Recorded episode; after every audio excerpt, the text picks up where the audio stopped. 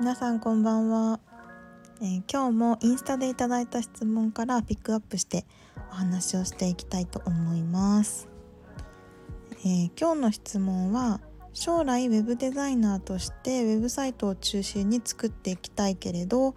バナーのデザインもちゃんと学ぶべきですか？というものになります。でこれはデザイナーによって意見が分かれるというかどこまで学ぶかみたいなところになってくるのかなって思うんですけど私はイエス派になります。っていうのもそもそもサイトみたいにボリュームが大きいものでもバナーみたいにちっちゃいものでも何のために必要なのかっていう作る目的があってそのために何をどう訴求していくのかっていうのを考えて限られたキャンバスの中でこう構成を組み立てていくでその後に写真加工したり、まあ、タイポグラフィー考えたり配色を決めるっていう作業は基本同じだと思うんですね。あとはウェブサイトを作る上で、まあ、キービジュアルを作ったりとか、まあ、CTA のセクションを作ったりとか、まあ、ウェブサイトの中で見せ方がバナーに近いもの場所っていうのは結構あると思うんですね。そういうパーツを作成する時にバナーの作成で学んだコピーの立たせ方であったりとかあとは金額の見せ方であったりとか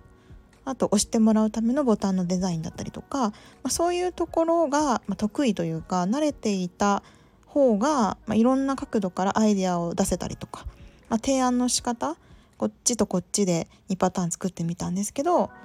どっちがいいですか？であったりとかあの提案の仕方がうまいんじゃないかなっていうふうに思います。あとはカルーセルをサイトに埋め込むことになってその画像つまりバナーも、数枚まとめて交換前に作らなきゃいけないとかサイト制作の中にバナー制作が含まれるっていうことも結構あるので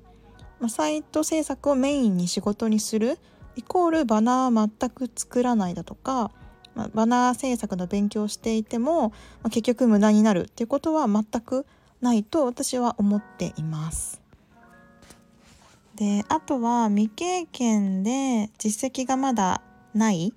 少ししかないとか、まあ、ゼロっていう駆け出しのデザイナーさんに、まあ、いきなりホームページとかウェブサイトの制作の案件がこう舞い込んできたりとかあとすごい単価の高い依頼、まあ、LP もそうですし何ページも作るウェブサイトとか、まあ、どちらもだと思うんですけどすごい工数もかかるような、あのー、単価の高い依頼がいきなり来るっていうことはまずないと思うんですよね。あのよっぽど素人とは思えないスキルがあるとかスクールでのアウトプットがもうすぐ働けるくらいのクオリティまでになっているとかじゃない限りは最初からじゃあこのウェブサイトを一人でお願いしますみたいなことってそうそうないと思うんですね。で私も正直あのバナーすら作ったことのないあるいはすごいクオリティの低い方に、まあ、いきなり大きいウェブサイトとかま売り上げに直結するような LP のデザインを頼みたいなとは思えないんですよね正直。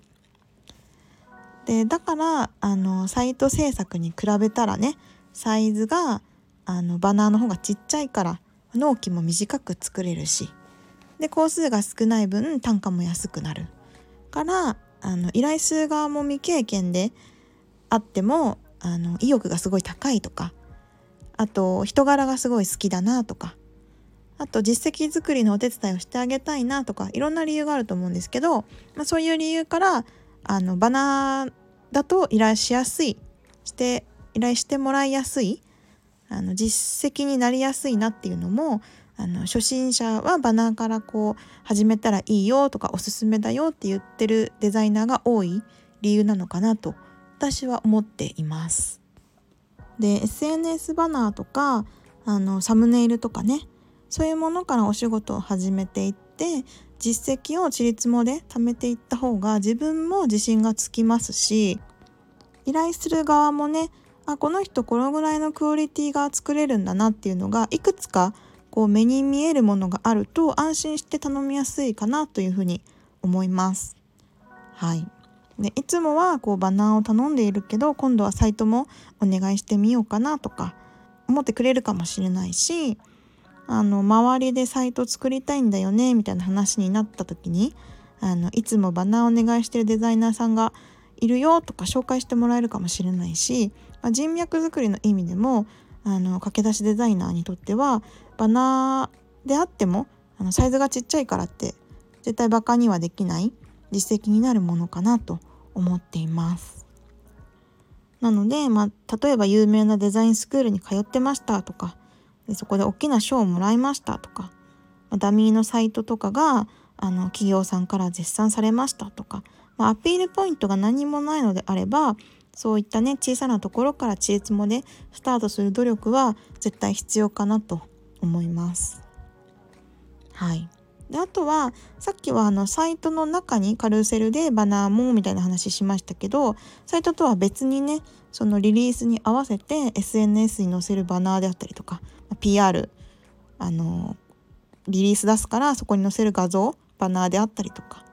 あとはま LP と一緒にま広告バナーも作ってほしいとかも結構あるので、まあ、そもそもねあのセットで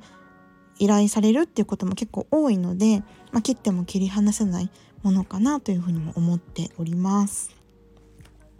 はい、というわけであのバナーなんてね単価もすごい安いし私はウェブサイトが作りたいんだっていう方もね結構いらっしゃると思うんですけどあの学んでおいて損なことでは絶対ないので、ま、コツコツ実績を積み重ねていって、ま、フリーランス志望であれば SNS とかで、ま、地道に発信していればそこから声がかかることは絶対あるだろうし私も、あのー、発信していて SNS 経由でお仕事も何度もいただいてますので、えーとそういう実績になったりとかねあと転職とか、えーと、企業さんにデザイナーとして雇ってもらいたいっていう方でも、まあ、サイトと合わせて広告バナーが作れますであったりとか SNS の画像も作れますっていうアピールポイントにはなると思いますのであのちっちゃいキャンバスでねいかに情報を整理して、まあ、うまく見せるかっていうのはあの学んでいってもらいたいなと個人的には思っております。その情報整理の力とか、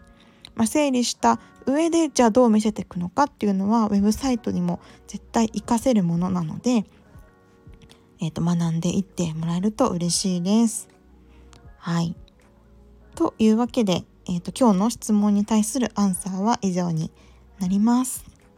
今日も最後まで聞いてくださりありがとうございました。ではまた遊びに来てください。